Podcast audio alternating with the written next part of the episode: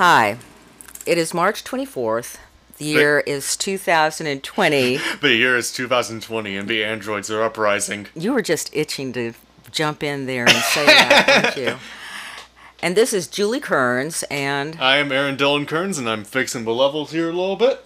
Your hosts of Talk Cinephilia to Me, a podcast about cinema, artistic, outsider, experimental, and B-movies. And we will try to talk about film. Sometimes. Before I introduce today's movie for discussion, for context is the news, which is... What is it? It's a lot of fun. It's a pandemic. It's COVID-19. I hope you're doing well.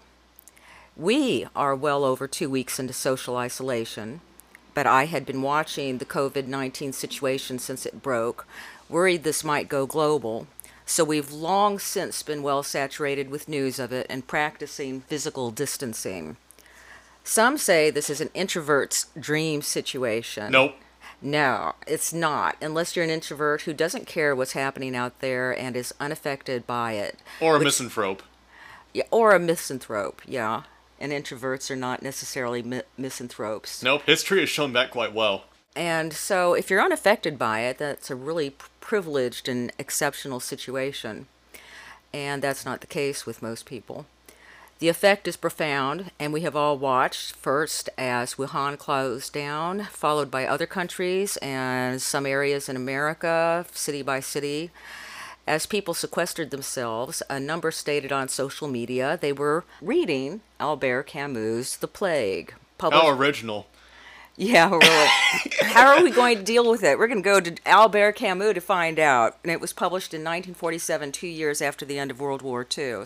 Perhaps it was influenced by World War II a little bit, more than just the plague. I read The Plague when I was in college, but haven't done anything but glance at it the past 15 years. I write, and it takes a while for me to get a book done. I'm at 3 years on my current one. I thought I'd be done by summer, but the pandemic, rather than making me rush to finish it, stranded me artistically, which I hadn't expected. There's a difference between facing a purely personal catastrophe and a crisis that is affecting everyone around on the scale that has now happened, both medically and financially. People losing jobs, their livelihoods, worried about losing apartments and homes. Oh, I don't like that. No. A personal catastrophe can make one hone in on essentials to be accomplished. A crisis such as this, at least in my case, splintered rather than sharpened focus, as I watched leaders falter, even as our lack of societal safety nets left millions in a state of traumatic uncertainty. Today, the city of Atlanta goes into lockdown for 2 weeks, even as Trump says, nay, in a week it will be back to business as usual. Let fate claim those that it will. We must sacrifice the vulnerable for capitalism. We are all right now living in a state of trauma, and we'll be coping with the effects of that trauma for a while hereafter. I'm just going to have to say, though, we did self-isolation before it was made cool by Atlanta officials. We are the OGs in self-isolation here. We did 2 whole weeks before they announced everyone else to do it. Yeah, well, we were being careful because, you know, I have asthma and, we have conditions that kind of we wanted to avoid getting.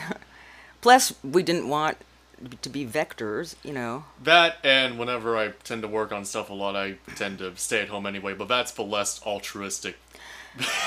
No, you were planning on, you had all kinds of stuff you were planning on getting out and doing, and then and when we talked then, it was kind of like, oh, you know, damn, when you found that. Yeah, it was, you had people that you were going to call up to get to come film with you, and then you decided now was not the time to do that. Yeah. There's art that deals with trauma, but usually after the fact. Art that deals with trauma, while it is ongoing, tends to be propagandistic, often attempting to unify vision and outlining what is expected of the individual as a member of society. It is afterward that voices emerge examining the effects on individuals and the masses, how we ended up dealing with a crisis culturally, which can be again directed from the top down as to what is one's duty. It's the difference between the Donald Duck cartoon of Donald Duck in Nazi Germany and Come and See by that one Russian film director. I was meaning to see that at the Plaza, but then But then we were sidelined by COVID-19. We decided not to go see it. Yeah, and now the plaza is, I think, like, shut down. Yeah, it is. Yeah. All theaters have been shut down. Yeah. And, okay. They tried to stay open for a while. Yeah. Having safe, physical distancing in there. Yeah, they cut out, like, half the rows and stuff like that. Right. The plaza is a really cool... Local theater. With World War I and World War II... there was a definite beginning and a definite end, at least by government proclamation. But beginnings and endings aren't always so clean. Vietnam wasn't a clean ending, though it ended. We watched on television the evacuation out of Saigon and saw it in photos. The general consensus was that was not how we wanted to remember things, and we moved on. The end of the Cold War wasn't sharply delineated, though the fall of the Berlin Wall has become symbolic of it, and nuclear threat, of course, is still a great concern. In the days following 9/11, we were told to go out and shop, which was amazing and seemed an unprecedented response. Individuals treated now only as consumers. Freedom fries. Yep. I don't think we have really begun yet to truly face the effects of that, and they're still unfolding. And now we are once again being spoken to as consumers. These are your medical options as consumers, which is inappropriate as it abandons a great portion of the citizenry who haven't the money to be medical consumers, but makes very clear that such are barely considered worthwhile citizens. It's a very perplexing time, isn't it?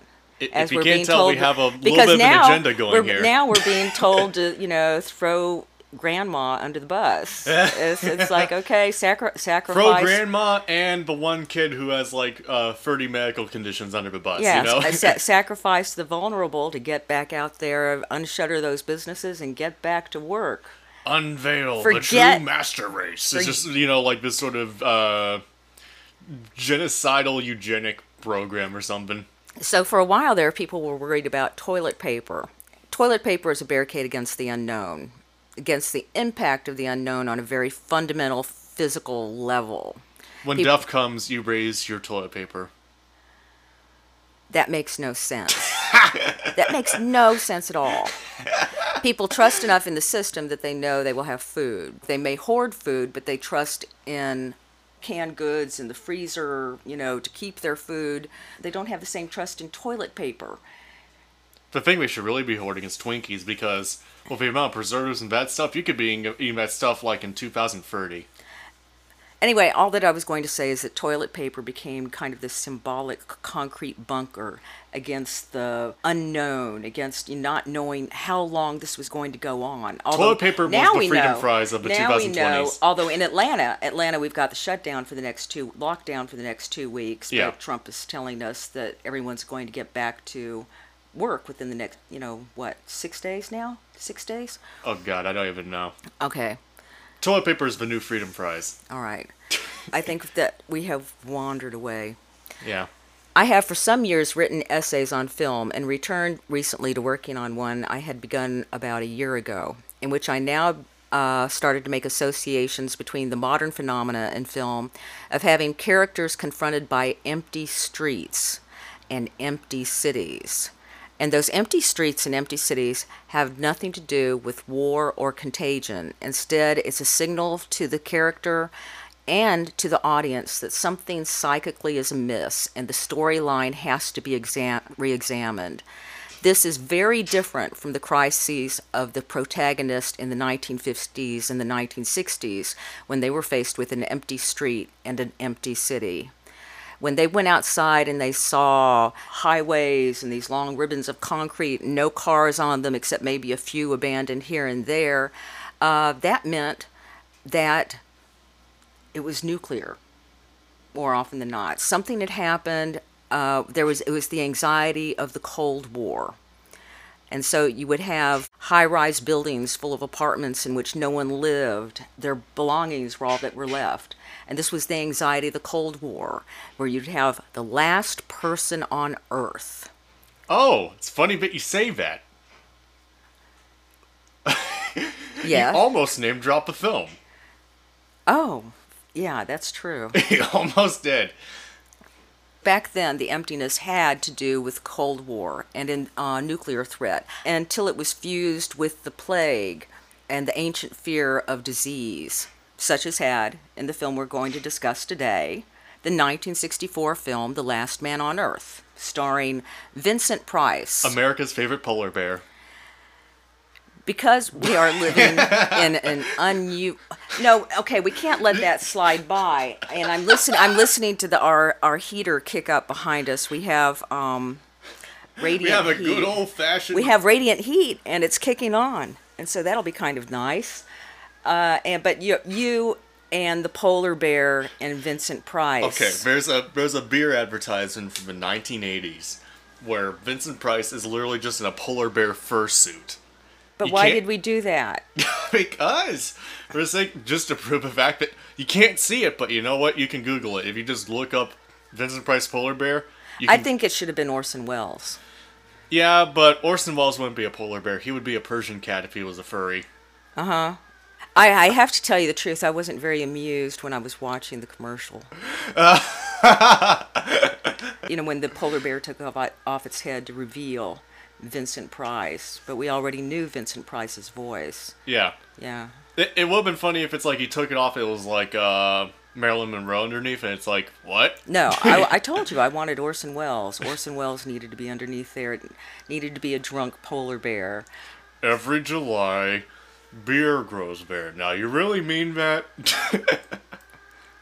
You actually have done before a really good Orson Welles imitation. Yeah, but all my Orson Welles, like all my impressions in general, have died except for I can only impersonate two Irish guys, and that's it. No, yes, that's true. You can impersonate Gordon Cole, David Lynch's Gordon Cole, and you John do a Mulaney. Great one, and we really don't dare do that because you do it so loud it would peak the mics. It would bleed into both the microphones.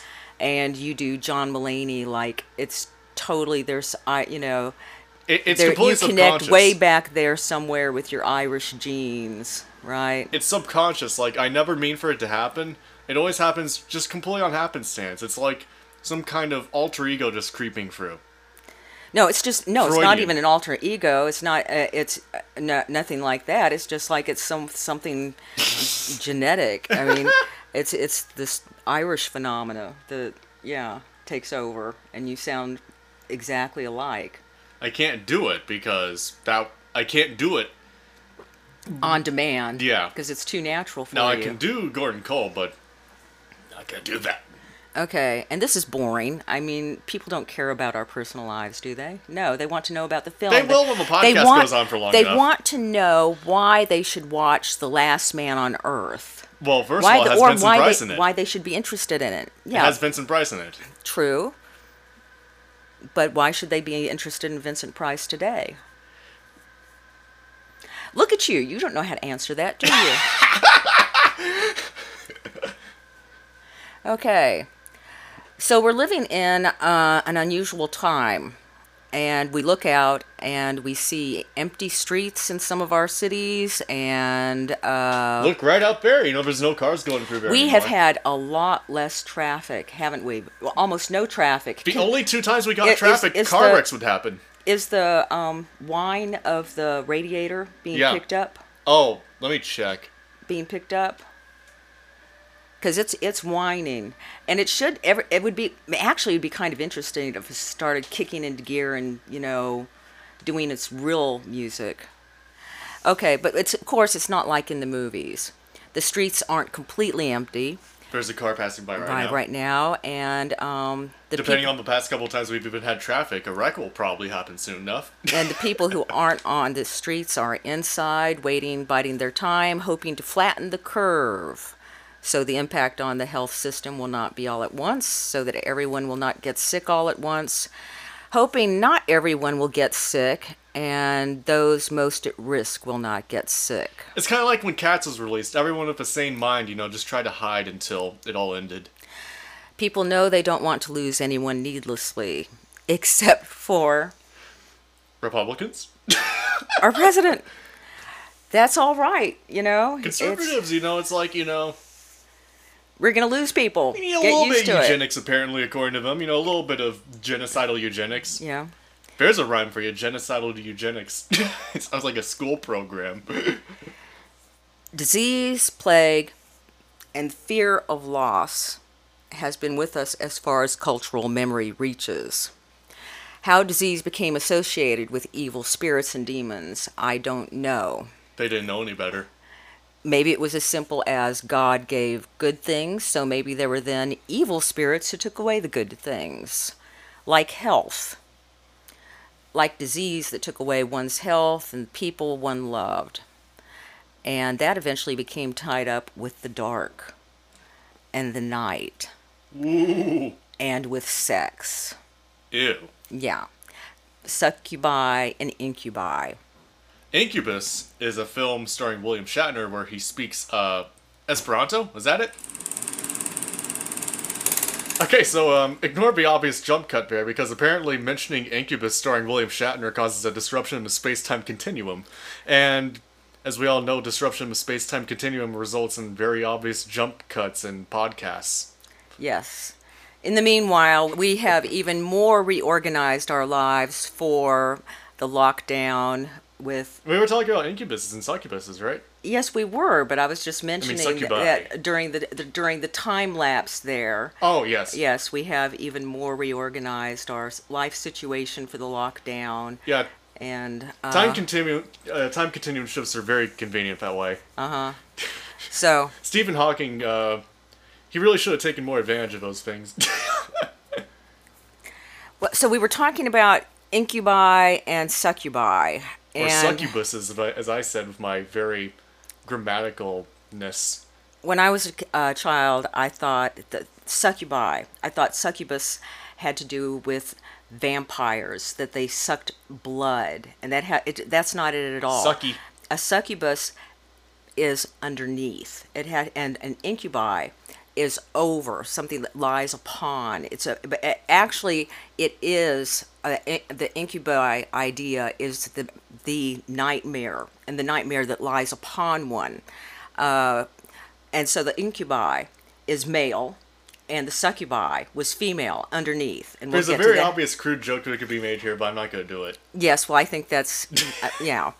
So, you can even think of one of the painting, the 1781 painting by Henry Fuseli, where you have the incubus that is sitting on the woman's chest. She's lying on her bed and hanging off of it. And there's this ugly little gremlin.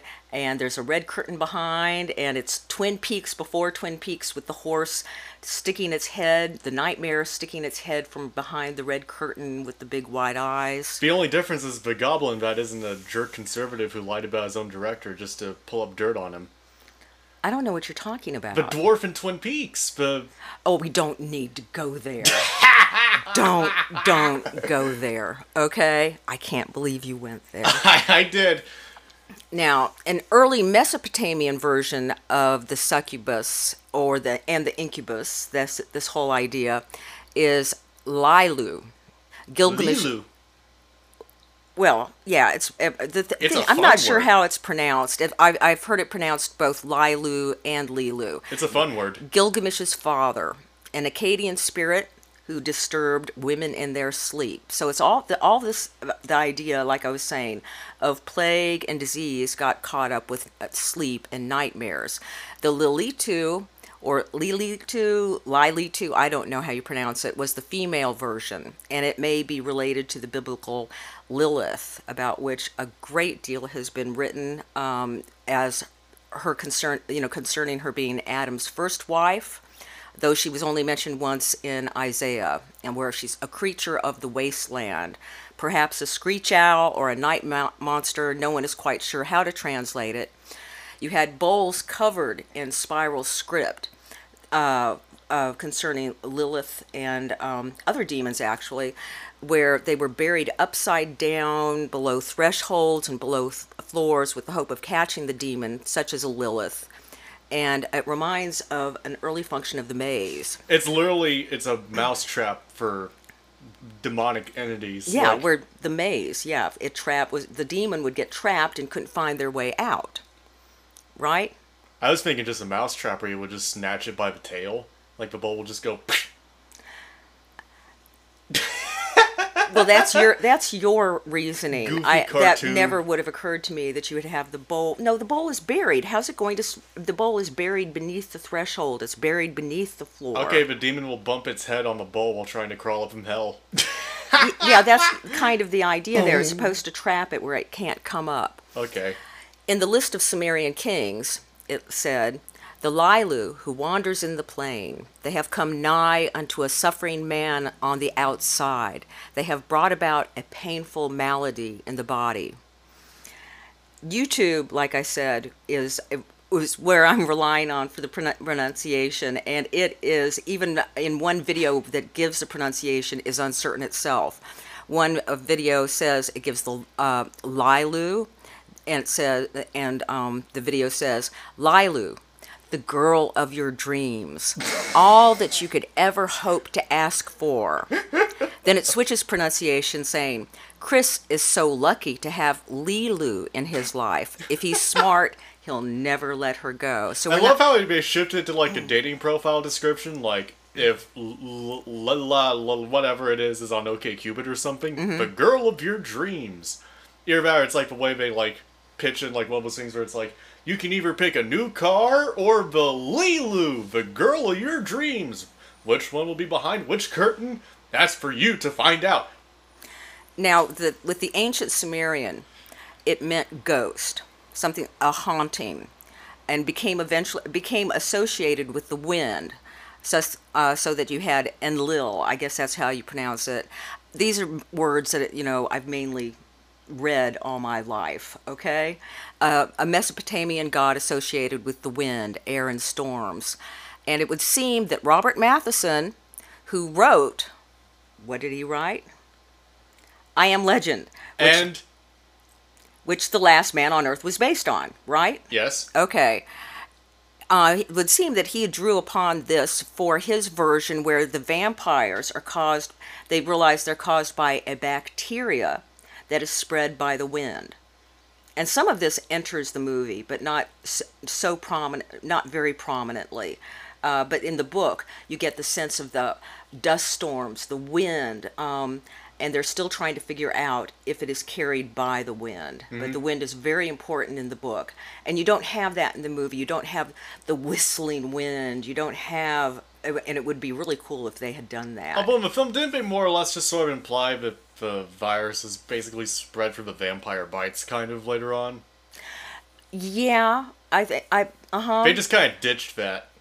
You know, actually, it's funny, even though I just watched it again 2 days ago, I can't, I know that they mentioned I think they mentioned something about the wind, but I can't remember well. Is this sort of like, hey, Morgan, you sure it's this thing where it could be spread by wind, and then eventually Ben's just sort of like, there's people rising from the grave, you know? So with the succubus and the incubus, with Adam and with Lilith, you even had. We were also talking about just a matter of dominance, a matter also of social position as far as women are concerned. All right, because Lilith in the alphabet of Ben Sira from the 9th century, which is said to be satirical, has Adam and Lilith beginning to fight. And she says, I will not lie below. And he says, I will not lie beneath you, but only on top, for you are fit only to be in the bottom position, while I am to be the superior one. To which Lilith responded, we are equal to each other inasmuch as we were both created from the earth. This is literally the bedroom talk that Adam would bring up in, like, the bar, where people will just be like, Adam, shut up. We don't need to know about this. Keep this shit in the bedroom. But Adam would not listen, and so Lilith flew away, okay? And then Eve ended up being made where she's made from Adam's rib. But originally, Lilith, the first wife, was equal because they were both made from the same clay. And Lilith turned into a really bad guy because Lilith would come back. The idea of Lilith is that she killed children, infants, that she drank their blood, which is a very vampiric thing. But it's also just energy, consumption of energy, taking away of the life force, people becoming sick, the thing is funny about and that not knowing why. You've got people becoming sick, you've got the demon. The thing that's funny about that is that sort of stuff is even mirrored in like Balinese mythology, because there is a specific myth in Balinese mythology about this undead witch creature, kind of, where its head comes off. And yeah, I know that. It drinks the blood of infants while they're still in their mothers, but the name of the demon, or at least like the leader of the demons, is literally called Widow. Oh, Widow. Yes. Well, that's going to have to do with... Ragna. Ragna? Which, from what I recall, translates to widow. Oh, okay. All right. So it wasn't, it was called Ragna, which translates to widow. It wasn't called widow in as much as you had colonization. No. It was called Ragna, which translates to widow in English. Okay. I wonder if that's always been around, or if colonization brought in some of those ideas. I don't know. People took the idea of angels very seriously, and thus of demons. You had St. Augustine of Hippo in the early 5th century. He wrote about angels in his book, The City of God, under chapter 23, which was titled, Whether We Are to Believe That Angels, Who Are of a Spiritual Substance, Fell in Love with the Beauty of Women and Sought Them in Marriage, and That From This Connection Giants Were Born. And so he talks about demons there, that trustworthy people could have their experience corroborated, believing in them. The thing I find especially hilarious about that is, we're talking about original angels here, and original angels are terrifying. They are freaky. Yeah, they were freaky. Like, there was, like, a video I saw which was about, like, limit experience, like, that sort of surreal philosophy, but it talked about how, like, these descriptions of, like, angels and divine beings were just, like, completely horrific, and, like, how, you know, like, the visions that, you know, people would describe and stuff basically sound like Lovecraftian horror experiences or something. Mm-hmm. I just find that funny. But from early on, I think they would have wings. Oh, they would have 7 wings. Yeah, because... Or hundreds of them. Or like a snake tail behind it or something like that. You had also the idea with Romans and Greeks, what was equivalent to Lilith, they were the Lamia. The Lamy. Jama Lamy. My pronunciation is going to go, okay, this is okay. They were ancient sorceresses. They devoured children and drank their blood. They were sometimes perceived as being part serpent. With Roman mythology, you had the lemures, and that was cognate with larvae. It was from a word for mask, larva, and it was, I think, the idea of frightening. Ovid said they were vagrant, unsatiated ancestral spirits. So if you had your great granddad coming around and was not satisfied with, he was hungry.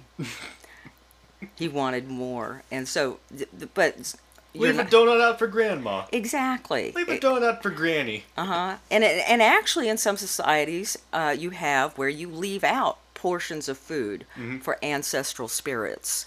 Think of it with God, the whole idea of Christianity, making the offerings to. So you've got this deity to whom you make these offerings. But apparently, so God mainly eats money. And so you had, and with the demons, who I suppose you were kind of with the lemures, you were making these offerings to make them go away. And you have that at Halloween too, making offerings to them so that they will go away and leave you alone. So what you're saying is, children are actually demons. It all makes sense now. All right. I don't feel like I have really sufficiently covered that very well. You have. But I'm going to leap forward many centuries now to the 19th century and 1816 and John William Polidori's The Vampire, which is, some people refer to it as being the first modern vampire novel. Either that or Camilla. Camilla, yes, yeah, I read that a couple of years ago. Did that come out before or after? You know, I don't remember. This was written in 1816. I don't remember when Camilla was written. Okay. Should I look it up? No, not right now. Okay. So Polidori was Lord Byron's doctor. And in fact, the novel was first attributed to Lord Byron. And I don't think, maybe it would not have been as popular if it had not been attributed to Lord Byron. Mm-hmm. So it was attributed to him, but Polidori was the one who wrote it. The vampiric figure in the novel was based on Lord Byron, which says something about Lord Byron. It gets even more funny the more you read into it, like the more you hear about the plot line. Should we talk about the plot line? Should we talk about Lord Ruthven? That name, Ruthven. It sounds like something you have to say with a lisp, like, hello, my name is Lord Ruthven. Yeah, well, you might, since it's spelled Ruthven, you might think of it as being Ruthven, but it's Ruthven, apparently. Ruthven. Ruthven is a Scottish name. Aubrey meets Lord Ruthven. Aubrey is an Englishman, and Ruthven goes around seducing women. Aubrey goes to Rome, and Ruthven follows. He seduces a woman there. Aubrey goes to Greece. He falls in love with the innkeeper's daughter. Oh, like in The Wicker Man. Yes. Almost the lyric, but not quite. Can you sing it for us? The innkeeper's daughter. No, you can't sing it for us. You really can't, can you? How does it go? I'm trying to remember. The song is slipping my head. The landlord's daughter. Yeah, the beer song. Yeah. Okay. I forgot the rest of it. Anyway. I only remember Summaries of Coming In. I remember that only. That's not even a thing that they wrote. But she tells Aubrey Legends of the Vampire, and then Ruthven kills her. Only Aubrey doesn't know it's Ruthven that kills her. And then Ruthven and Aubrey are traveling, and they are attacked by bandits. And Ruthven, he's dying.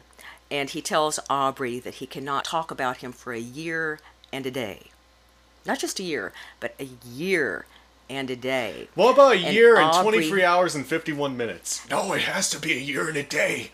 And so Aubrey promises him he will not talk about him. It's one of those oaths made to him, a dying friend. So he goes back to England. Ruthven has died, but then Ruthven shows up.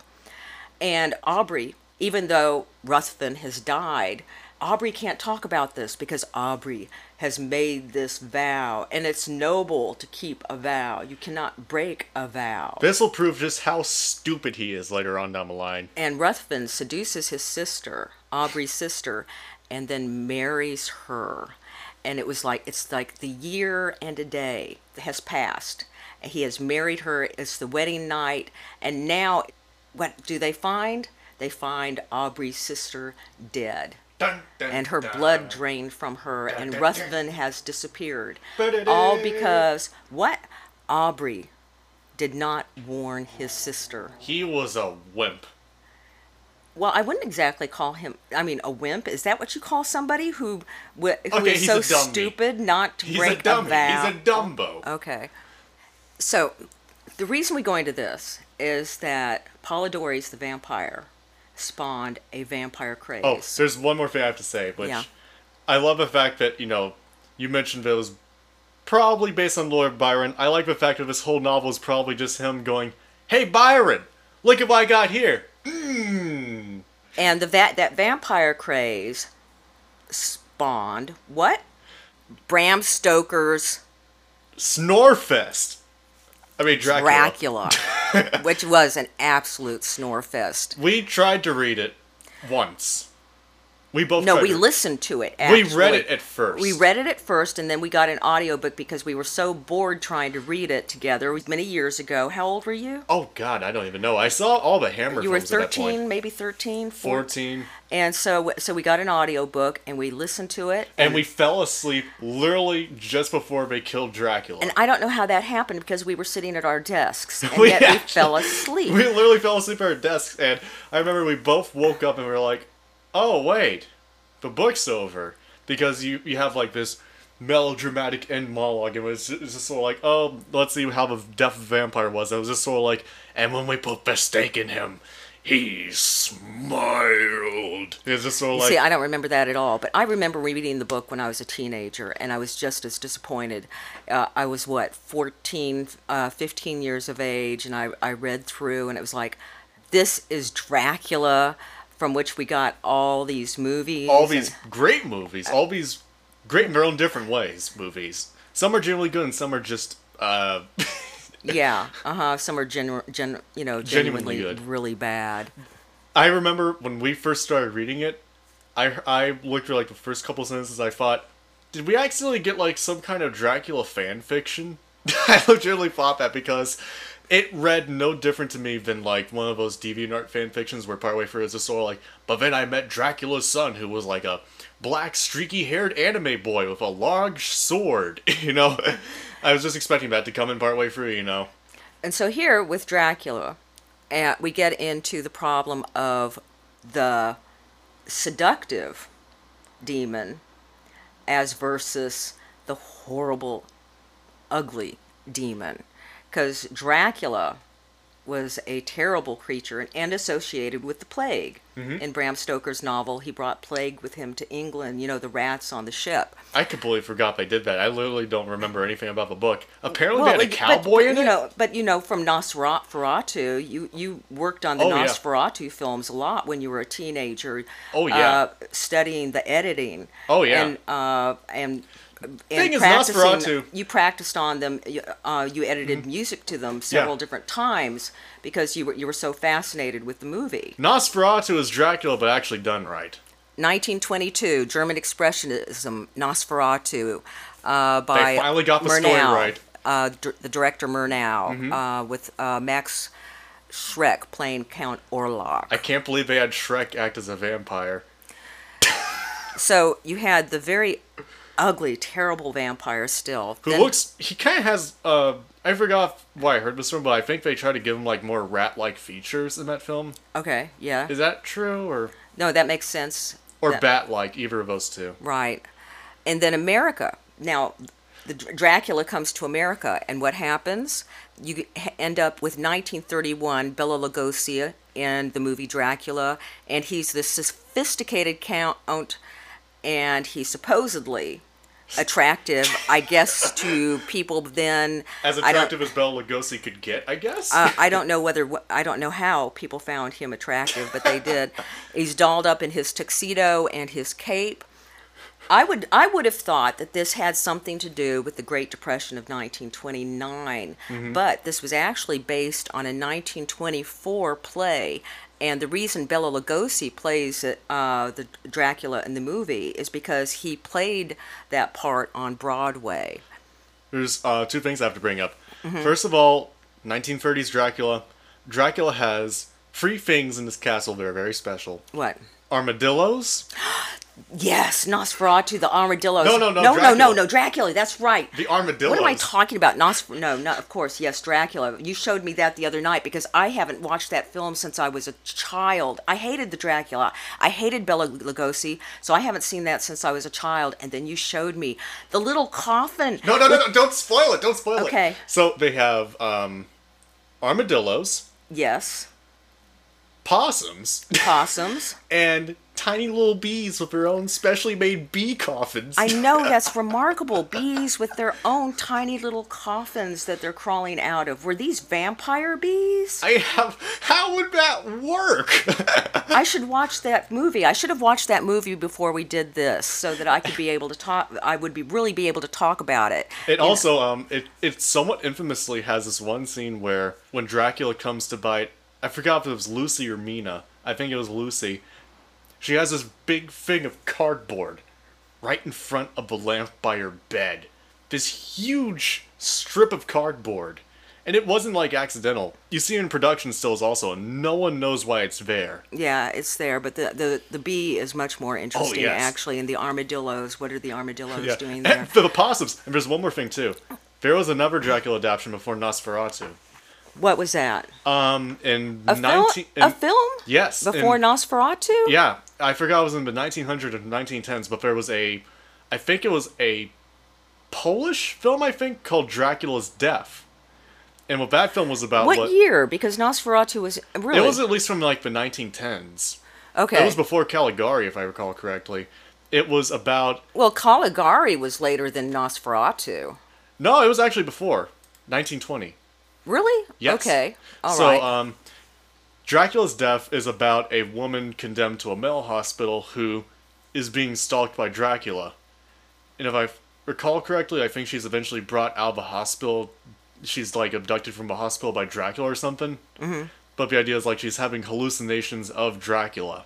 And and with the Bram Stoker novel, you ended up having insanity associated with Dracula, with vampirism. Mm-hmm. Okay. The thing that's weird about it, though, is it's not a direct adaptation. That's the thing that apparently wasn't really done that much back then. Like, there was also a Frankenstein adaptation before the Boris Karloff. Well, we don't need to get into Frankenstein. Okay. That's a totally different... They just didn't directly adapt the novels back then. And even with Nosferatu, Bram Stoker's wife tried to get that film completely shut down and destroyed. Yes, she did. Because it was unlicensed. So let's get back to talking about because we're progressing towards The Last Man on Earth and kind of where the Cold War and radiation is born on the air. Airborne? Well, yes, I'm thinking of Airborne, but I had something more poetic in my head, and it just kind of went by. It went down with the wind. We're progressing towards where we end up having the empty city syndrome, and where the Cold War has to do with the airborne invisible threat that comes and it makes everybody kind of disappear. You had that in Nosferatu, too. When the city was infected by the plague, where you only had the people with the coffins out there. The people carrying the coffins, you had that too. But in Werner Herzog's Nosferatu, you had everybody... Oh yeah, they all had a party. But it was the plague party in the courtyard. Yeah. Werner Herzog's Nosferatu, which is beautiful. You return to the idea of the ugly vampire, and you have everybody who's partying in the courtyard, town center. That's different than the streets being emptied of people. Well, and, I mean, the original Nosferatu, the streets were emptied. Okay. You basically, I remember very specifically, there was like this one scene where... Okay, no. We are straying too far away. That's really too much energy going into all of that. We cut out a sidetrack. Okay, what? We just cut out a sidetrack here, just in case we have to do that. Now we will talk about the film, very briefly, the first film about emptied streets, the nuclear holocaust film 5, post-apocalyptic, where 1951, and you have the big drawing card of that one is that you had 5 last people on Earth, 4 men and 4 men and 1 woman, and she's pregnant. But, so it could be 1 woman if it's a girl. Anyway, I've lost a little bit of focus here because I'm thinking of 5, and I studied that so much because I want to do. We have special surprises about that one. We're gonna do our own another episode on 5. We have some special, really stupid surprises. And so I don't want to talk about that anymore. Okay. We'll just mention that it was the first empty streets, empty town. Okay. Shift gears on the vehicle. Make a turn to. The World, the Flesh, and the Devil. Oh. Yes, the World, the Flesh, and the Devil, and that actually had sidetracked. That was from 1959. Ronald McDougall directed it. That's a name. In that film, once again, you have the invisible radioactive sodium isotopes that are used as a weapon, and you end up with 3 remaining people on Earth, 2 men and a woman. It's always going to be the men that are going to fight over the woman. But this one has a huge racial component to it. One of them is Harry Belafonte. In the end, they end up walking all together, into the, It's a weirdly happy ending for an apocalyptic film. Right. They get over the racial division, and Mel Ferrer doesn't end up wanting to kill Harry Belafonte. He really realizes that he doesn't need to do that. I think of, like, the 3 main films of, like, post-apocalyptic stuff with Night of the Living Dead, Last Man on Earth, and The World of Flesh and the Devil. The Devil one's the only one with a happy ending, because both Last Man on Earth and Night of the Living Dead, they don't end too well. The thing is, what we're losing, not from the characters, what I'm getting away from here, and I keep picturing in my head, is I keep picturing all these empty streets and, you know, just all this emptiness, and that's going from one film to the next. Yeah. And these ones had big racial components. Actually, you had a racial component in 5, so it's interesting that you had in these post-apocalyptic scenarios with the last people on Earth, you had race that was brought into it. It could be like the competing nations, like that's what they could be thinking of that too. No, I don't think so. I think they were trying to deal with race relations then, and so they were bringing in race into it, a matter of equality. Mm-hmm. And so... I think it was definitely a case in like World of Flesh and the Devil and Night of the Living Dead, but I just don't know about 5 because I haven't seen it. Do we need to get into the World of Flesh and the Devil anymore? No. Or do you want to discuss that further with 5? No, just... Go right into. Okay, we'll leave that one behind. Anyway, The Last Man on Earth, actually, The World of Flesh and the Devil had kind of sidelined what would have been the equivalent of The Last Man on Earth for a while.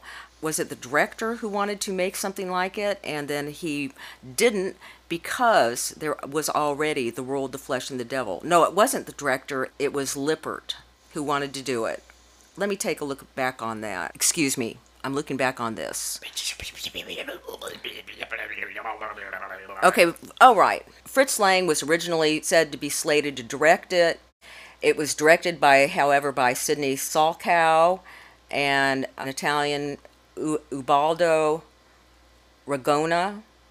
Anthony Hines had purchased the rights for Hammer Film Productions. Matheson wrote the script. British censors didn't permit it, so the script was sold to Robert Lippert. Lippert wanted to do a Last Man on Earth film for a while, but that was derailed by The World, the Flesh, and the Devil. Okay? And so now we've got The Last Man on Earth with Richard Matheson's that he decides to do, in which Matheson ended up disowning as by way of only attaching his pseudonym to it, Logan Swanson. There were rewrites that were done, and he thought Vincent Price was miscast.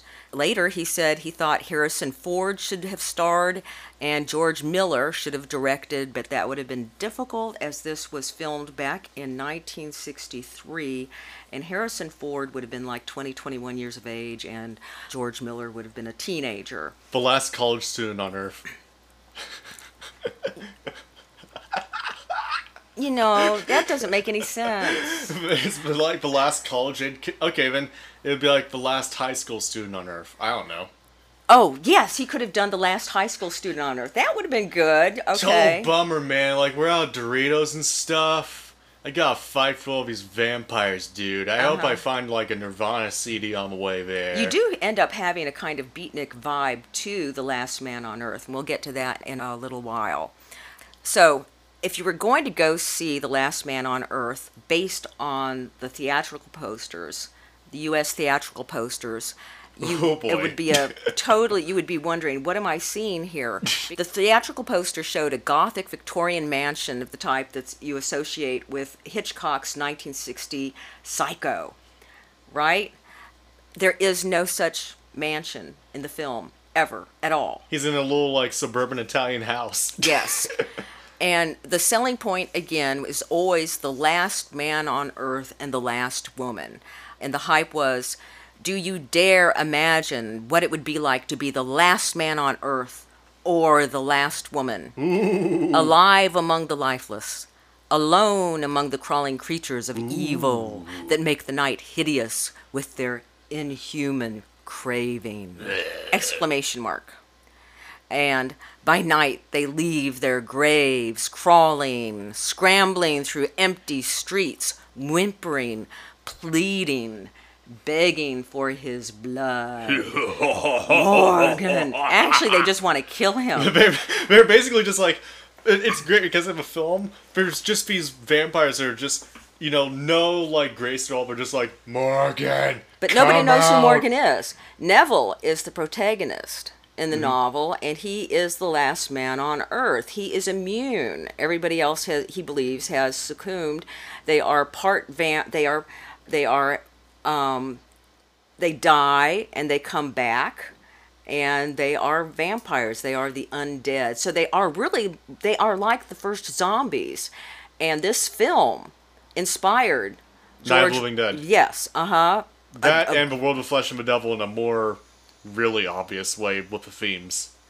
It didn't inspire the world. No, I mean, Night of the Living Dead was inspired by World of Flesh and the Devil in very obvious ways. Oh, okay, I get. I stumbled. You stumbled there, right? I misread it. Yes, it was inspired by both, but George Romero has talked about this film inspiring. Yeah, I just know that at this point, some commenters are already raging about that mispronunciation I did there for a second.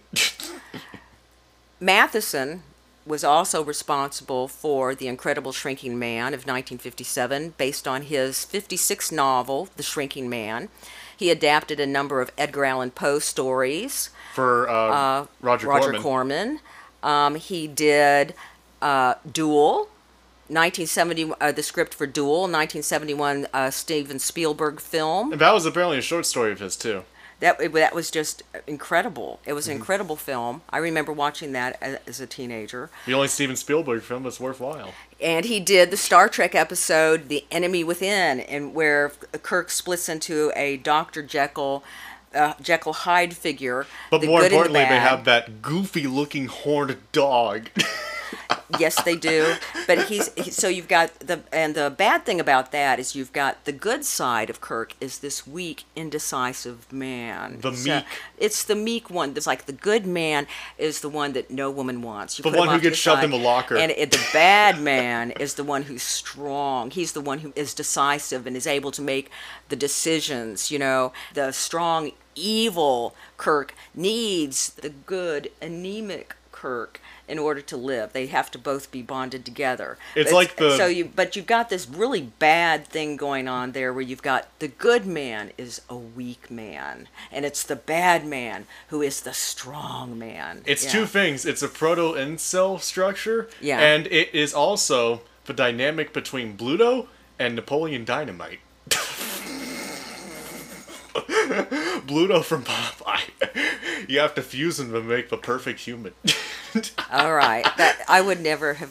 I'm sorry. I just for some reason that just popped up in my brain. There's one more thing I have to mention about The Last Man on Earth, and that is It is Vincent Price is like the only American actor in the film. The rest of it is completely Italian, and once you realize that. Is the most obviously 60s Italian film you could ever imagine. It's absolutely wonderful that way. And it's actually, it's an interesting film. Let's go ahead and say Neville in the novel becomes Morgan.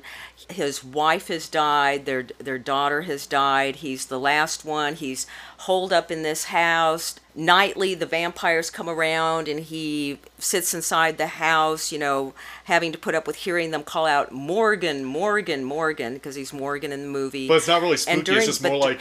During the day, he goes out, and he finds them, and he kills them. Stakes them. Right. So the movie itself is in very nice black and white. Yeah. And as far as its filming, it's done in a very staged style. Every scene will be one shot. Yeah. And the editing is just a matter of gluing together these different scenes. He's in this room, it's one shot. He goes to the next room, it's another shot. And so it doesn't have complex editing. You don't have a lot of, you don't have a complexity of close-up, medium shot, stuff like that. There's only out of the top of my head, there's one close-up I mainly remember. That's when he's making mistakes. Yeah, he does that, and there are a couple. There's some others, but they're very not complex editing. You would basically with a flashback, they literally just zoomed into his face to get the close-up for that. They have kind of nonsensical narration. It doesn't need to be there because it is very visual. You kind of know what's going on. Neville, you know, you see the garlic hanging on the door. You know immediately that it's vampires. Here's what I don't understand about Morgan's house. It's been 3 years. It's supposed to be 1968, and it's been December 1965 to September 1968 now. He's been living by himself for 3 years with the vampires assailing him every single night.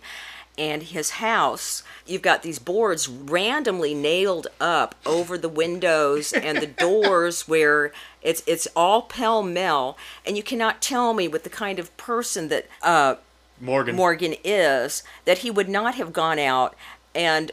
He doesn't even have to buy them. He goes right and picks up some metal shutters. Yeah. And, you know, he could have put metal shutters up on his house and, you know, installed metal doors, and everything would have been fine. He would not have to worry about vampires coming by and trying to break in between the boards. I don't understand this, why they have just the boards. He's too busy with his internal monologue. That's one thing that got me about the film, the internal monologue he constantly has, because the way he's describing everything, he's describing it like he's seeing it for the first time. Mm-hmm. Like, at this point, he should just kind of be used to everything that's going on around him in a way. Like, I know it's Vincent Price, you want Vincent Price to talk, but I think if they had to do the internal monologue, if they want to put some dark comedy in there, have everybody's just thinking well, this wasn't dark comedy. They didn't want dark comedy. Oh, and when they had him listening to the jazz music while the... No, that's his break. He gets these breaking points. You know, yes, mm-hmm. He's used to things going on, or he's used to all the death and everything, but he has his breaking points. This is not, believe me. Okay, there was not supposed to be any dark comedy to this film. I'm just saying, if they wanted to have any narration, the narration would have to be very bleak. Like, it doesn't even have to be exactly funny, but just, mm-hmm. like, bleak, self-aware kind of stuff. Like, he's just sort of thinking random, everyday thoughts, where it's just sort of like, the vampires don't even really come to mind when he's like doing all this stuff. He's instead just sort of like, oh, maybe I should go get some milk and see if they have some milk left over in the frozen section or stuff like that. You know what I mean? He does have a generator at a supermarket he keeps running, and there's a big room there, you know, it's with all the stuff frozen. Yeah, uh-huh. And he goes out every day to get supplies of garlic, and he gathers up the bodies in the streets, and he takes them to a great, it's almost like hell. I don't know how it continues. They just show him throwing into this big pit one body after another, and a little bit of gasoline, and yet you've got smoke rising and rising, like it's this eternally burning hellfire, receiving the corpses of the dead, the demons, you know, the vampires. What I don't understand either is that when he throws them in, you can see they have to burn, because mm-hmm. that's the thing that gets that really takes care of it, is burning the bodies. But you've got dead bodies littering the side of the cliff that haven't completely fallen down into the flames, and but he's pitching them into right. It's during the days where you just didn't quite feel like kicking them all away, but there is actually a place like that in real life. Oh, I know, right. There's that burning pit. Right, in Russia. I think it's called the Door to Hell, actually. Okay. There's, last thing I'm going to say about the narration. The narration feels like the result of a failed test screening. Like, the producer just sort of walked over and was like, yeah, it's the okay movie, I guess, but I don't get it. Who was the last man on Earth again? Was it Vincent Price? I thought he was a vampire, how everyone hated him. Oh, you don't get any of the film, do you? No, have them talk about it or something. Put in narration. But you do have a question of the bad guy. Let's put it this way. You do have a question of who's the bad guy at the end, and how do we get mm-hmm. there? We're about to discuss this. So we have Italy. Vincent Price in Italy. This is supposed to be California, I think, but it's obviously Italy. So at one point, a poodle shows up. It's live. It's a real live poodle. The poodle runs off, and you have Vincent Price following it, because it's a dog, and it's not a vampire, so he goes chasing after mm-hmm. it carries him into a part of the city where you can see this neighborhood. It's Rome's EUR district. It was a modernist suburb created by Mussolini, and you can see behind Vincent Price this water tower. It's a War of the Worlds water tower. It was finished in 1960. It was called the Mushroom, but it looks like one of the soaring monster tripods from the early illustrated versions of the War of the Worlds, and it's standing up behind him. Once again, you kind of had that germ warfare finally with War of the Worlds, because it's mm-hmm. The aliens die of human sickness. Of human sickness.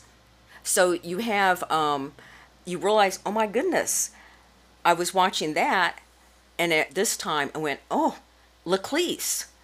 Michelangelo Antonioni's film L'Eclisse. That was released January 1st, 1962, and it had the same empty street idea. at the end. I felt then that you had a weird influence there going into The Last Man on Earth. And let me explain this more fully. First, I had to look it up, and most people were saying that The Last Man on Earth was filmed in 1961 and 1962 in Rome, which would have made it impossible for Laclese to have an influence on the film. And I felt like, no, there is an influence here, because Laclese, throughout the film, you have a sense of alienation, and the alienation between men and women, and the alienation of modern society. At the end, you have the city, Rome, and the suburb, this modern suburb, and night is falling, and it's very silent, very quiet, and you have this occasional person, and you have a look of suspicion on people's faces when you can see them sometimes. And then somebody gets off a bus. Antonioni clearly shows the headline on the newspaper, which is the atomic race. So you have the Cold War there. You have an ominous sense of dread. What's going on? Night following. Very few people out on the street. You feel like the streets are emptying, and you don't even feel the people so much in their homes, but a few people going off to their homes here and there. Intense isolation. And I thought this had to have influenced this film, that vacant city.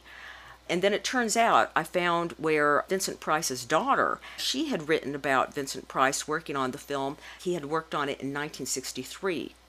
So that puts it in a time frame where you already have Laclese out, having a possible influence on this film. And here's one reason I will also bring it up again, is because when do we see The War of the Worlds water tower behind Vincent Price? And he's chasing the dog. He's trying to find the dog around other areas in this suburb. It's like I said, it's when he's pursuing the poodle. And then he goes home. He doesn't find the poodle. And he goes back home. And then the poodle comes, and it lies in his yard. And it turns out the poodle is sick. And he goes ahead and he stakes it and he kills it. And that's how he comes across the woman who is alive. The thing is that in Laclese, you also have a poodle, where Monica Vitti has to go, the poodle goes running off, and they have to go chasing after the poodle, and it's night, and she goes chasing after the poodle to try to find it, and she ends up out alone in the city, standing there, listening to the flagpoles and other things. It's a magical scene with all the lights of the street lights all around her. But anyway, you've got the same black poodle. I think there's an homage going on there. You have nothing to say. I haven't seen the film. You haven't seen Laclese, so you can't talk about it, can you? Morgan comes across, who is... There's one thing I have to mention. What? With it being an Italian production, there's one thing that hit me while watching the film. So I'm guessing that they dubbed in the actors outside of Vincent Price. I swear, I think it's the voice actress who did Vincent Price's wife in the film, who voiced his wife. I think she voiced one of the characters in The Bloody Pit of Horror, which was also an Italian production. Well, you could probably find that out. I don't know where you can find info on who did the voiceover for these films, because they only credit the live-action actors on IMDb. But, I don't know, what kind of size they would have for, actors who would do voiceover for these Italian productions. Because both Last Man on Earth and The Bloody Pit of Horror were Italian productions that were made for American markets.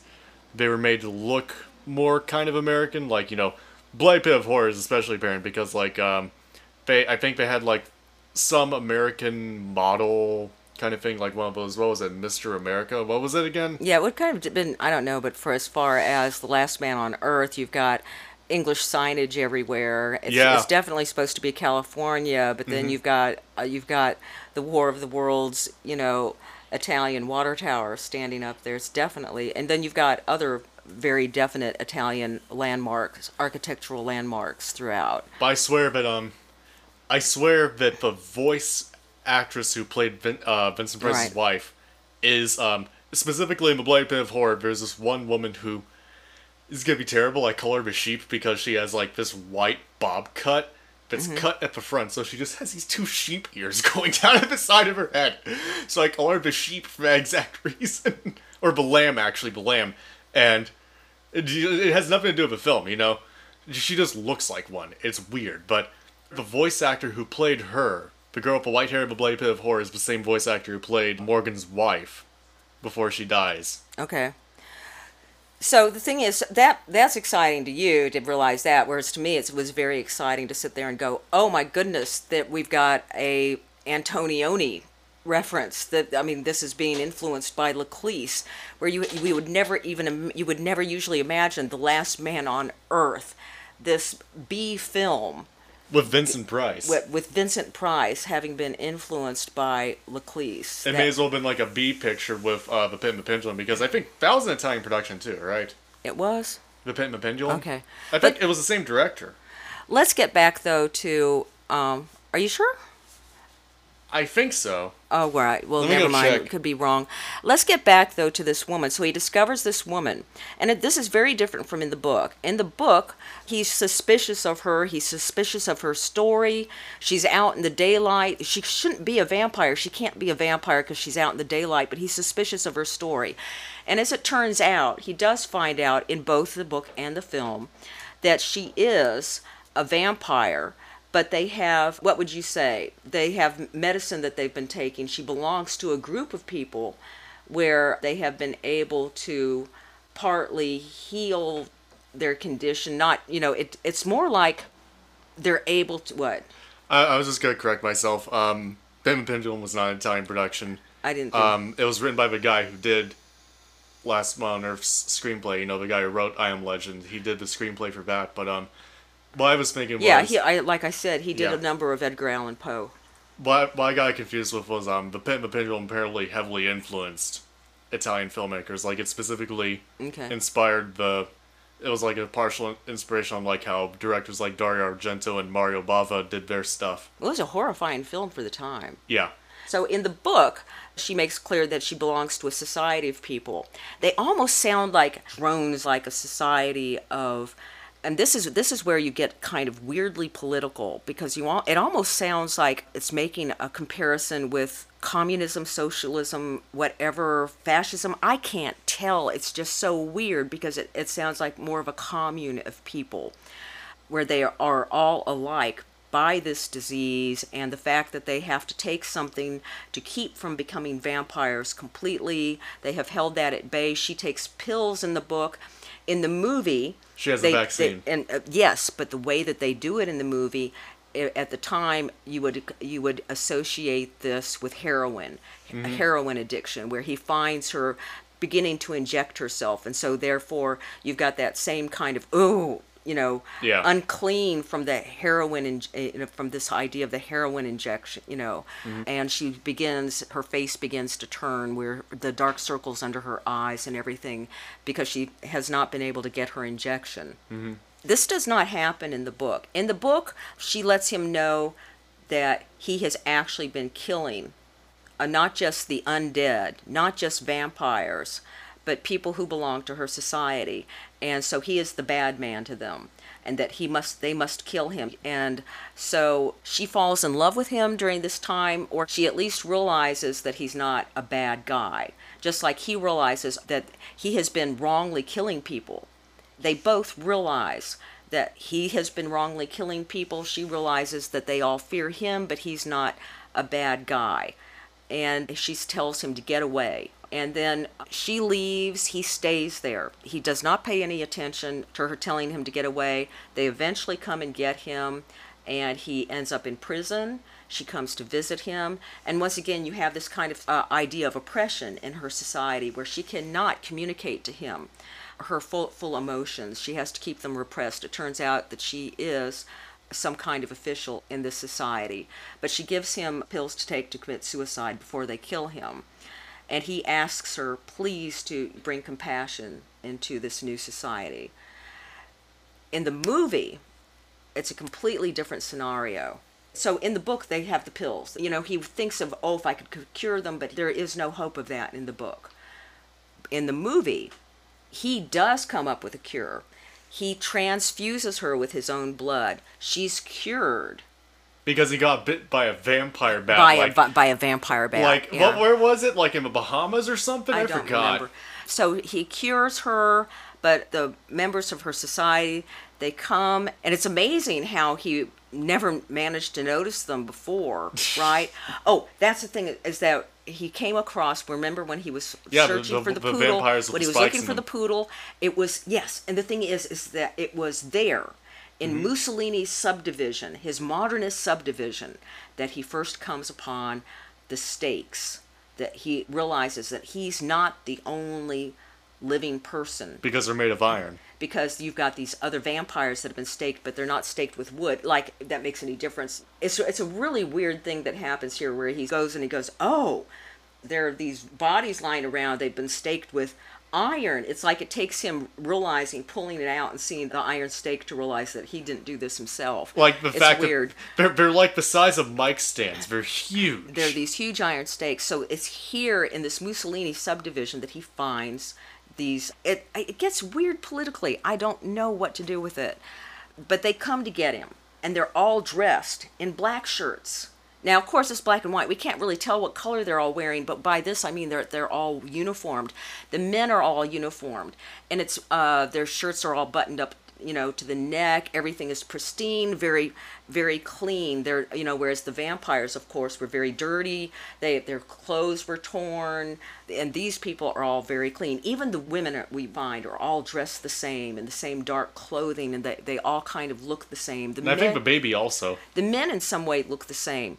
That's what I'm talking about. You don't have a sense of individualism so much. They're chasing him. They're going to kill him.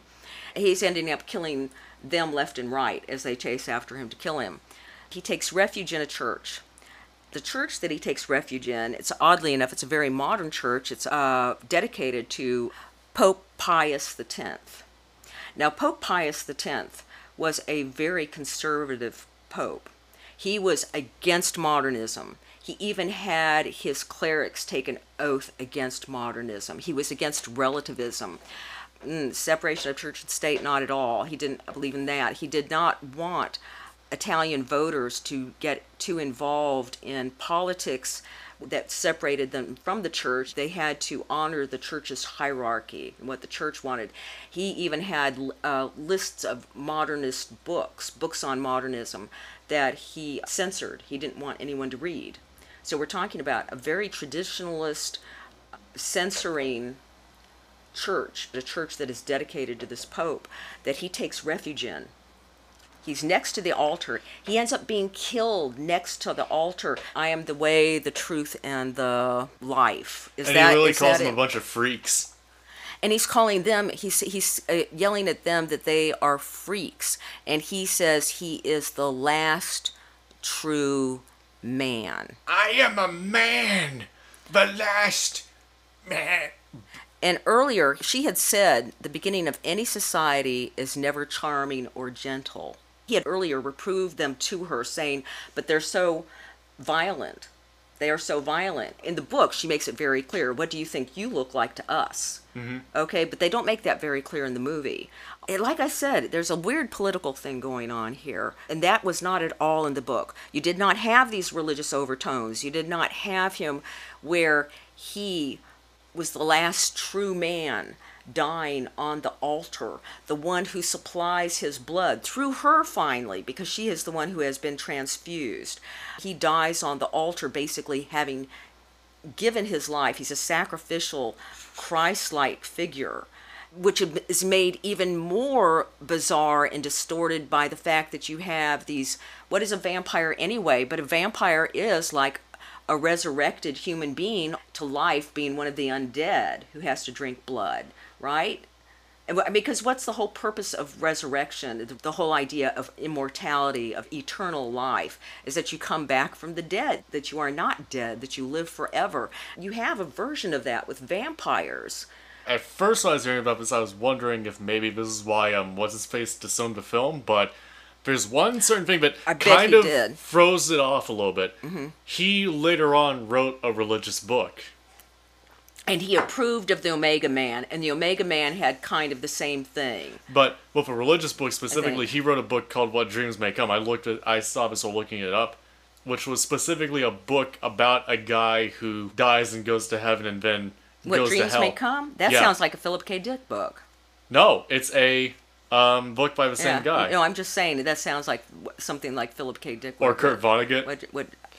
But no, the book, it was by a guy who wrote I Am Legend, and it specifically is framed in the device of this character receiving messages from beyond the grave from his brother who died and went to heaven. Okay. So it is a very sort of religious... They use like a bunch of different names, and you know, and the terminology before is kind of different. Like, with hell, it's like this black pit, you know, with basically sensory deprivation, and if I recall correctly, I just read the synopsis of it. The reason why the main character goes to hell is his wife commits suicide, and they say, oh, it's just the law of, you know, the world, it's the law of the universe. People who commit suicide have to go to hell, and it's just like, you know, he goes down to hell, and the hell for, like, people who killed themselves is, like, this dark and suburban alley or something that resembles, you know, where they died. Okay. Where essentially, from what I recall, it's their anxiety is just being amplified, like, the reason why they killed themselves, like, just manifesting in their head forever. Guilt, yeah, uh-huh. You have a little bit of that going on. I thought at first, could it be that he disowned it for religious overtones? I was wondering if he probably disowned it. Of course, I don't know. I don't have any idea. But I was thinking he may have disowned it for the ending. The ending is completely different, but we could be totally wrong. Yeah.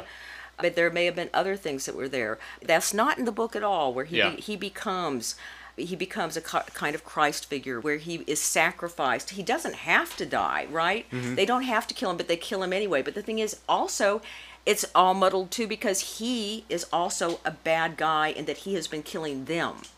Yeah. He misunderstood them. He didn't realize that they were people too. Mm-hmm. But at the same time, they're getting rid of the old world by killing him. Mm-hmm. It's like they can't have that around anymore. It's not just a matter of killing him because he was killing them. The new man. Let's call it the new man, the new people. He was killing the new people. They have to get rid of the old, mm-hmm. where he becomes I Am Legend. Yeah. Right. So they have to get rid of that. In a way, that doesn't make sense anymore because in the movie, you've still got the woman. You've got the woman where you don't have, the new man is not, she's going to bring them all back. She's with his blood mm-hmm. via her. Instead, where in the book, it's the pills. Everybody's going to have to live with these pills until they can cure it. Yeah. Get rid of him, get rid of the last man who doesn't have to live this way. Mm-hmm. But in the movie, instead, they just go ahead and kill him. Even the, like I said, it has weird political overtones to it where you've got the new society, you've got this new society. The modern society. The new humans, you've got the sense of the hive with them. You have the idea that Vincent Price, Morgan kind of represents an old world of individuation. It's strange that way because, like I said, with the new society, people all dressed exactly alike and being worried about their violence because they're very organized in their killing of the vampires where he's not, and he remarks on that especially in the book. But like I said, it's weird because in the movie it totally muddies things with the woman being the one where, the Christ thing, and then the woman... I'm just going to throw this out here. Yeah. Vincent Christ. Right. Vincent Christ. Uh-huh. Well, so have we really discussed this movie enough? Have we discussed it in such a way where people might want to see it? Let's talk about the music. Have we talked about this film in such a way where people might want to see it? What do you think? I don't know. I think we cracked down on it pretty hard, but... No, I think it's a great film in some ways. It's a fun movie. It's just a fun movie. I think the reason to go see it is because... I think to go see it, like you're going to go out and see it. What I meant was, I think the reason to watch it is because you're watching what turned into a very influential film. Vincent Price liked it. He liked that he did this. Matheson really didn't like this film, but it turned into such an influential film. Mm-hmm. And you can feel that when you're watching it. You can see how it would be very influential. It really has something to it, despite the fact that it's a B movie. Well, from political stance, it's kind of shaky, but, you know, that's just because it's a horror film, and horror films are generally not the most politically or socially sound movies, but as a film itself, it's... There are a lot of films out there that are that you wouldn't realize. Oh, I know. But I mean, like, with horror stuff especially when it comes to horror with religious content, mm-hmm. that's where, like, but that's just sort of like a given, but as a B-movie itself, it's, you know, it's good. You mm-hmm. know, as a Vincent Price film, you know. Oh, one thing I forgot to mention was when I was talking about this kind of hive mind, you know, this new society of people, they're all young. Mm-hmm. That's another thing. They're all kind of alike. They're all really, they appear to be pretty much about the same age, and there's a kind of beatnik feel to them and the way that they're dressed. This is supposed to be very 1960s as opposed to, I think, probably Matheson thought of Vincent Price as being too old, but mm-hmm. Vincent Price does represent something that is former and is supposed to, you know, it's gone. Yeah. The last man and now is gone. Yeah. Okay. Like, I don't even know how old he was when he was making that film, but he may as well have been like 60, just depending on like how he always handles himself in his movies. Yes, exactly. The presentation of... The old British... old American Italy. Yeah. As apparent. Well, he has the British accent, like a fake British accent. As compared to New Italy, I don't know what kind of accent it's a Vincent Price has. I've never been able to figure that out. I always assumed it was supposed to be British. You wanted to talk about the music a little bit. Now, the music in the book, he does actually.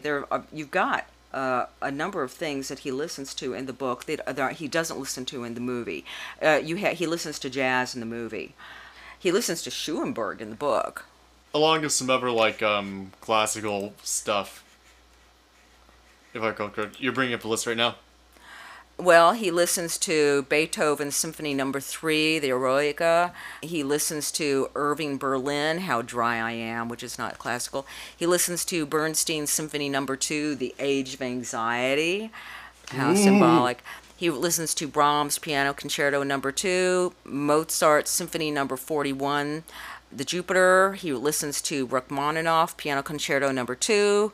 He listens to Ravel. He listens to Schubert, the Symphony No. 4, Tragic Symphony. And he listens to Schoenberg's Verklärte Nacht. Transfiguration Night. Transfigured Night. Transfigured Night. And he also listens to, I think it's a purely fictional piece of work by Roger Lee, L-E-I-E. And the fictional work is called The Year of the Plague. I'm guessing, like, if anything, that would have been like a Penderecki kind of thing almost. Like, almost something like maybe... Although it doesn't exist. I know, but, like, I'm guessing, like, if he pictured anything for it, it would have been, like, Penderecki sounding almost. Whereas in the movie, when he listens to music, he listens to jazz. Isn't that right? That's the only record that he puts on. And then... he has what else? What else is playing in the movie? Nothing else from what I recall. It's just a jazz record. He just has that one jazz record, and the rest of it's just like the very melodramatic orchestral music, right. Which gets more ramped up when he wakes up out of bed than when it shows the abandoned cityscape. Yeah. Uh-huh. But the jazz music is like the only bit of music in the film that I consider to be especially famous, because the rest of it is a little bit too ramped up for everything that's going on. Okay.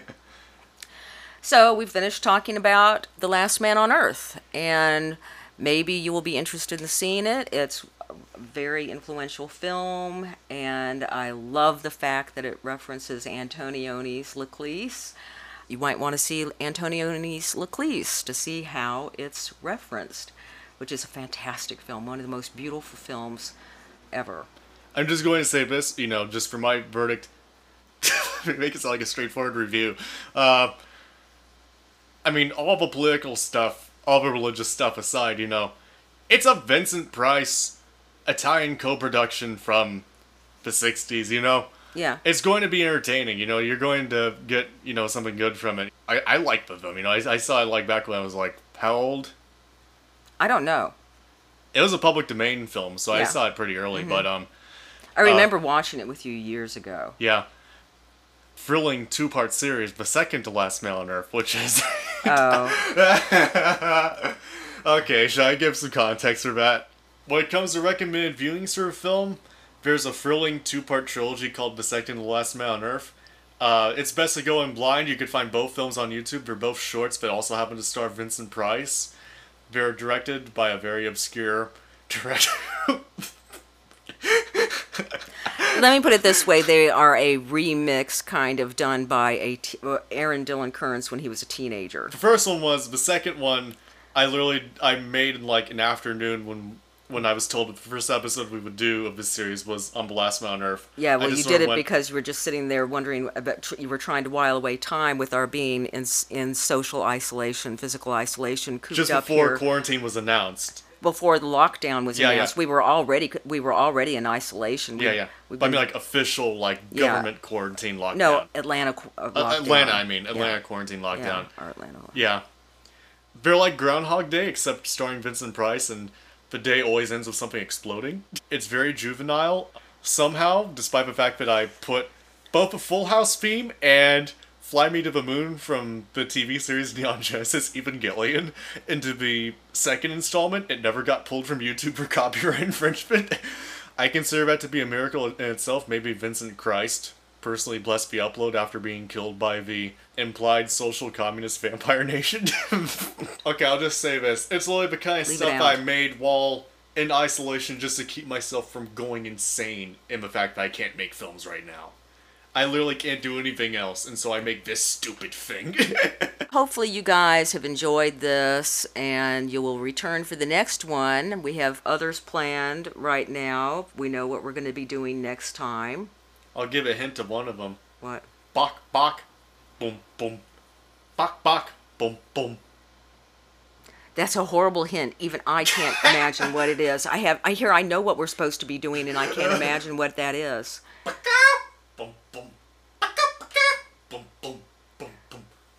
Oh, that. Yes. Now I get it. Now I get it. It's like the Blob, but for idiots. The one or two people who get that will just sort of be like, oh, no. Take care, everybody. And remember, kids. We love you as human beings. You're like the one distant relative who shoves up to the family reunion who we can't recognize. Like we have to be nice to you, but we don't know who you are. We wish you well. We wish you a Merry Christmas. We wish you a Merry Christmas. Happy birthday. Happy Halloween. Happy Kwanzaa. Happy Hump Day. Happy Easter Day. Happy Mailman Day. Happy Milk. There. Now we're done.